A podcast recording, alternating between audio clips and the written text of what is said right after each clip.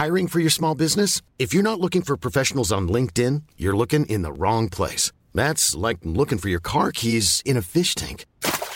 LinkedIn helps you hire professionals you can't find anywhere else, even those who aren't actively searching for a new job but might be open to the perfect role. In a given month, over seventy percent of LinkedIn users don't even visit other leading job sites. So start looking in the right place. With LinkedIn, you can hire professionals like a professional. Post your free job on linkedin dot com slash people today.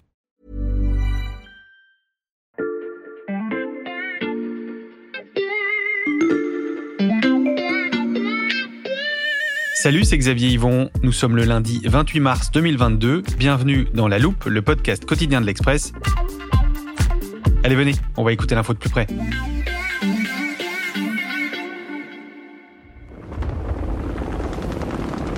Nous sommes en deux mille dix-huit, en Sibérie. Et ce que vous entendez, c'est l'opération Vostok deux mille dix-huit, une opération d'exercice militaire organisée par la Russie avec la Chine. trois cent mille soldats et trente-six mille blindés sont mobilisés. Actuellement, la Russie possède la deuxième armée la plus puissante au monde, derrière les États-Unis. Devant ses troupes, Vladimir Poutine l'a promis, la Russie continuera de renforcer ses forces et son équipement militaire. Promesse tenue, puisque depuis plusieurs années, Vladimir Poutine investit massivement dans son armée, ce qui laissait peu de doute aux experts quant au succès de son opération en Ukraine. Et pourtant, après un mois d'offensive, le discours des spécialistes que nous avons interrogés a complètement changé. Moi, je pensais que les opérations majeures, ce qui n'est pas forcément la fin de la guerre, mais qu'en trois semaines, les Russes, les forces russes seraient sur le Dniepr, mais euh, sur emparées de Kiev. Oui, je me suis planté complètement. On peut faire tous les scénarios qu'on veut pendant des années. D'un seul coup, c'est plus des scénarios. Euh, on se rend compte, et je me rends compte à quel point je me suis trompé sur énormément de choses. On est arrivé à un résultat, à une telle sous-performance qui est complètement euh, extrême et qu'on n'avait pas du tout prévu. Comment la deuxième armée la plus puissante au monde a-t-elle pu s'enliser à ce point en Ukraine et à la surprise générale ? Et pourquoi il ne faut peut-être pas l'enterrer trop vite ? Ce sont les questions que l'on passe à la loupe aujourd'hui. Alors, j'ai préparé ma carte d'état-major de l'Ukraine, des stylos pour bien visualiser les opérations militaires. Attends, Xavier, euh, je crois que tu peux ranger cette carte de l'Ukraine dans l'armoire, on ne va pas en avoir besoin tout de suite. Ah bon, pourquoi ? Eh bien, avant de voir ce qui se passe en Ukraine, je pense qu'il faut faire la checklist des forces russes. Ok, je range la carte, euh, voilà. Vous avez peut-être reconnu Clément Daniès du service Monde de l'Express. Salut Clément. Salut Xavier. Euh, Clément, comme tu le proposes, on va commencer par faire le, le point sur ce qu'on savait de l'armée russe avant l'invasion euh, de l'Ukraine. Je peux refermer la moire ou tu as besoin de quelque chose d'autre ? Alors, ce dont j'ai besoin, c'est peut-être d'une carte du Caucase, à l'est de la mer Noire. Une carte du Caucase. Ok, je vais regarder dans l'armoire. Euh, voilà, voilà. Ah oui, si, si. Voilà, hop, je la sors, je la déplie. Qu'est-ce que tu voulais me montrer ? Je voulais te montrer ça. Tu vois là ? Mm-hmm. On est en Géorgie. Et tu vois, à la frontière entre la Géorgie et la Russie, côté géorgien, c'est l'Ossétie du Sud. Oui. Un tout petit territoire qu'en deux mille huit... Moscou est venu défendre. Il s'agit d'une république autoproclamée, sécessionniste de la Géorgie. Mmh. Et la Russie a mené une guerre éclair pour officiellement sauvegarder, aider ce territoire. Au même moment, la Géorgie se rapprochait de l'OTAN et voulait se dégager de la tutelle russe. Alors pourquoi c'est intéressant ? Parce que ici, la Russie a mené une opération plutôt réussie. En quelques jours, elle a battu les forces géorgiennes. Mmh. Néanmoins, elle a mis en lumière des problèmes logistiques. D'abord, tous ces tanks marchaient pas si bien que ça. Il y a eu des problèmes aussi pour approvisionner en carburant ces véhicules blindés. Et puis, des, des choses un peu édifiantes. Par exemple, la difficulté pour les troupes à communiquer avec leur commandement. On a vu des cas où les soldats russes ont été obligés d'utiliser des téléphones de journalistes sur place pour mmh. pouvoir appeler leur chef et avancer. Tout ça, ça a été vécu comme une humiliation au Kremlin, parce que tout le monde voyait ça ailleurs dans le monde. Poutine est convaincu alors que le retour de la Russie doit se faire par un retour de la puissance militaire, et qu'elle n'y est pas encore. Et pour euh, renforcer cette puissance militaire, il, il s'y prend comment ? D'abord, avec une hausse massive du budget de l'armée russe. Quand il arrive au pouvoir, en dix-neuf cent quatre-vingt-dix-neuf, l'armée russe est euh, moins de vingt milliards de dollars de budget annuel. Il va quadrupler ça au fil des années. En deux mille vingt, on est à plus de soixante-cinq milliards. Et donc ce budget en hausse, il doit permettre de moderniser en particulier les équipements de cette armée euh, qui s'était effondrée en termes de moyens avec la fin de l'U R S S. C'est-à-dire des nouveaux avions, des nouveaux missiles, des radars, des munitions de précision, des capacités de brouillage des communications de l'adversaire, par exemple. Ça, Clément, c'est pour le matériel, l'équipement et pour les soldats ? La réforme, elle visait aussi à moderniser les effectifs, en l'occurrence, d'accélérer la professionnalisation de l'armée russe, diminuer le nombre de conscrits. Mmh. En deux mille vingt, on avait deux cent vingt-cinq mille conscrits qui servent en grande partie à alimenter la réserve ensuite, et surtout quatre cent cinq mille contractuels, euh, des gens mieux payés, des professionnels qui sont forcément mieux formés aux équipements. Et la Russie a mis également l'accent sur le retour des grands exercices stratégiques annuels, comme tu l'évoquais en début de podcast. Et tout cet investissement, Clément, est-ce qu'il fait la, la différence sur le terrain ? Oui, oui, il a fait la différence sur le terrain, d'abord euh, en Ukraine, en deux mille quatorze, dans le Donbass. Les offensives menées par les séparatistes, elles étaient soutenues activement par la Russie. C'est ce qui a abouti aux accords de Minsk, qui étaient au détriment de Kiev. Et ensuite, à partir de deux mille quinze, en Syrie, qui a été utilisé comme un laboratoire, notamment pour tout ce qui est frappe aérienne, coordination avec des troupes au sol. On a bien compris l'état des forces russes, Clément. Est-ce qu'on sait quel était le plan de bataille de Vladimir Poutine pour l'invasion de l'Ukraine ? Peut-être pour t'expliquer, Xavier, il faut que tu saches que pour les Russes, il y a à peu près trois types de guerres. Mmh. Il y a la guerre locale, de faible intensité, de type contre-insurrectionnel, comme en Syrie par exemple. Mmh. Et après, des guerres régionales, déjà d'un peu plus grande intensité, comme euh, celle qu'on a vue en Arménie, euh, disons entre l'Arménie et l'Azerbaïdjan au Karabakh. Mmh. Enfin, il y a la guerre mondiale, quoi. En gros, la guerre OTAN-Russie. Pour cette invasion, les Russes se sont tellement intoxiqués sur la situation politique et sociale en Ukraine qu'ils ont estimé qu'il s'agirait plutôt d'un conflit local, avec un pouvoir fébrile à Kiev, susceptible d'être facilement dégagé. D'ailleurs, le terme russe pour cette guerre en Ukraine, c'est « opération spéciale ». Alors, oui, mmh. il y a une part de propagande là-dedans, mais ça montre bien que le Kremlin était convaincu que ce serait un conflit de faible intensité, rapide. Ça ressemble à ce qu'on a appelé le coup de Kaboul. Je vous présente Vincent Touré, il travaille à la Fondation pour la recherche stratégique. C'est l'un des experts que vous avez entendu en début de ce podcast et il va nous accompagner tout au long de cet épisode. Il nous explique pourquoi la Russie a envisagé une opération du même ordre que celle de Kaboul en Afghanistan, en dix-neuf cent soixante-dix-neuf. Vous avez une intervention des forces spéciales parachutistes ou Spetsnaz directement sur la capitale du pays considéré, donc aujourd'hui l'Ukraine, hier l'Afghanistan. Ces forces spéciales décapitent le gouvernement en place et ouvrent la voie à l'invasion du pays par ses principaux axes routiers au reste des forces régulières russes qui étaient prêtes à se lancer du coup à l'occupation du pays. Et d'ailleurs, il y a un élément qui confirme cette idée de guerre éclair, c'est que beaucoup de soldats russes faits prisonniers explique qu'ils ne savaient pas qu'ils allaient envahir l'Ukraine. Donc le Kremlin prévoit une guerre éclair, mais les choses ne se passent pas comme prévu. L'armée ukrainienne ne s'est pas désintégrée, le pays n'a pas accueilli les Russes en libérateurs. Du coup, si vous voulez, vous avez la situation extrêmement euh, chaotique et dramatique pour les forces russes qui entrent dans un pays alors qu'en fait, elles ne sont pas du tout préparées à initier des opérations de combat dures. On l'a compris, Clément, sur le papier, cette armée modernisée, renforcée, devait être inarrêtable. Mais sur le terrain, elle n'a pas tenu ses promesses. Et vous allez l'entendre, ce premier mois d'offensive russe va devenir un cas d'école dans les manuels de stratégie militaire.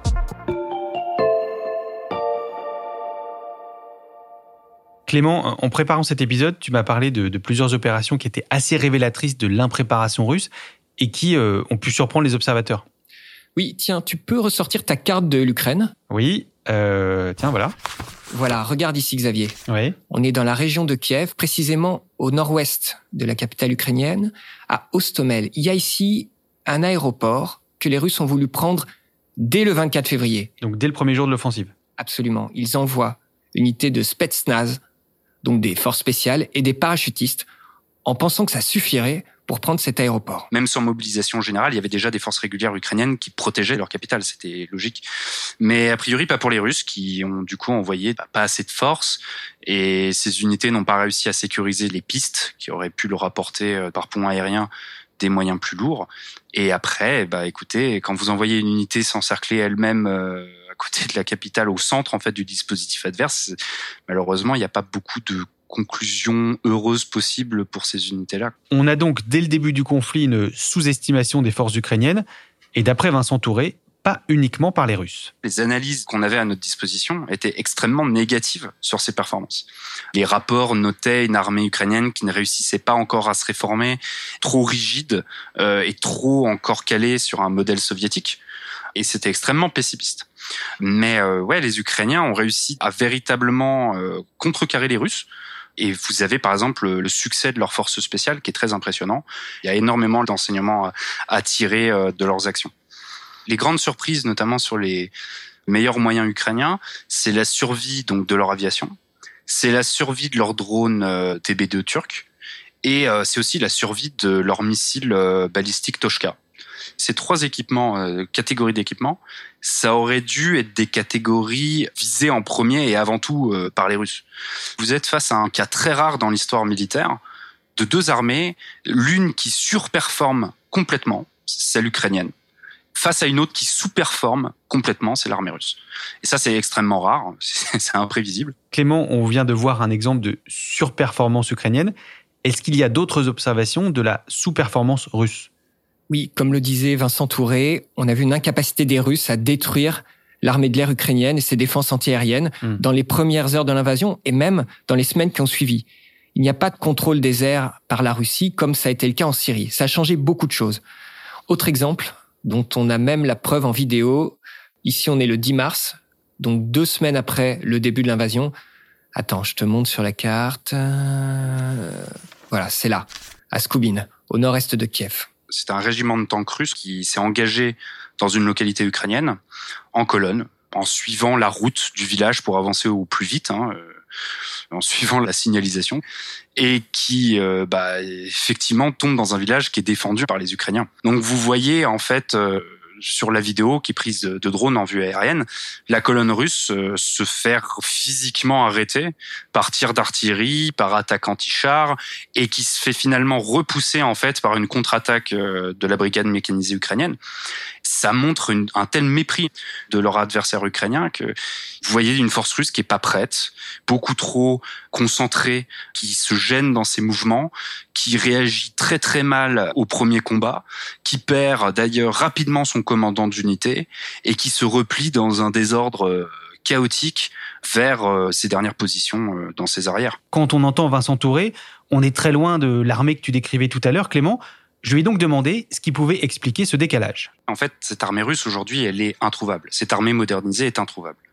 Normalement, un des grands axes de la modernisation, c'était notamment la coordination, c'était le déploiement de nouveaux systèmes pour permettre aux troupes de mieux planifier leurs ordres, de décider plus rapidement et de communiquer plus en sécurité sans justement euh, être vulnérables aux interceptions euh, par l'ennemi de leur communication. Ce point-là n'est pas du tout retrouvé aujourd'hui. Nous, les explications qu'on fournit pour expliquer cela, c'est justement le, déjà le problème d'évaluation initiale. C'est-à-dire que vous avez une Russie qui a imaginé qu'elle devait avant tout occuper un pays qui ne lui serait pas fondamentalement hostile. Donc, au lieu de privilégier les moyens que la modernisation lui avait donnés, elle a voulu, à mon avis, favoriser plutôt le nombre de soldats qu'elle avait à sa disposition pour occuper le terrain. Le fait que vous avez tant de nouveaux arrivants, que ça soit des conscrits ou des professionnels, mais qui ont très peu d'expérience opérationnelle, fait que les Russes ont dû sacrifier la qualité de leur encadrement, de leur matériel, pour que cette nouvelle masse puisse justement agir en Ukraine. Donc au lieu de donner les meilleurs systèmes de communication, de radio digitale, de centres de commandement automatisés, ils ont donné des matériels de bas de gamme, mais facilement maîtrisables par ces nouveaux arrivants, comme justement des radios H F, V H F, qu'on a pu du coup écouter euh, en clair sur Internet et ailleurs.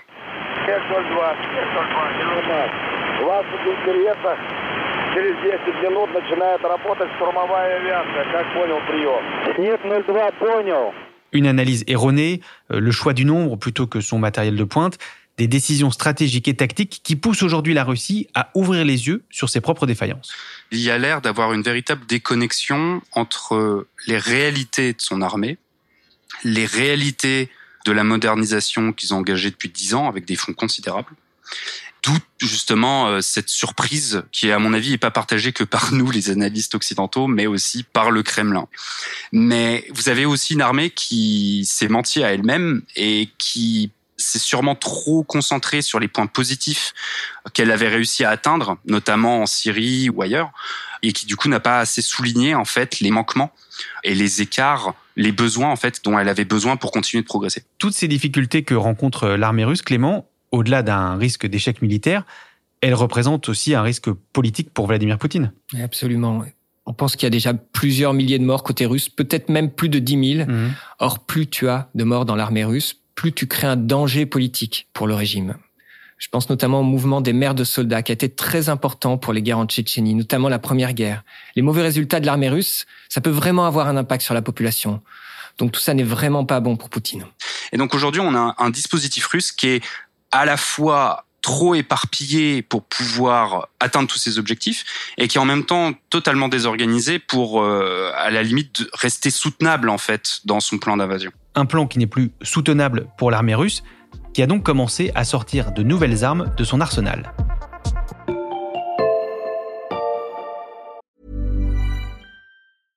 I'm Sandra, and I'm just the professional your small business was looking for. But you didn't hire me because you didn't use LinkedIn Jobs. LinkedIn has professionals you can't find anywhere else, including those who aren't actively looking for a new job, but might be open to the perfect role, like me.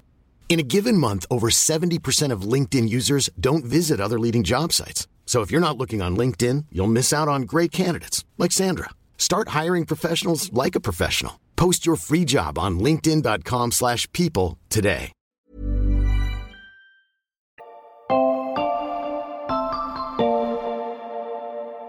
Après la phase d'invasion qui n'a pas fonctionné comme les Russes l'auraient voulu, Moscou a annoncé se concentrer sur l'est de l'Ukraine et dans le reste du pays, son armée observe ce que les spécialistes comme Vincent Touré appellent une pause opérationnelle. La pause opérationnelle russe, c'est pas la fin du conflit ou c'est pas la fin de ces offensives, c'est justement une pause qui est nécessaire pour eux pour réorganiser toutes leurs forces qui sont complètement désorganisées.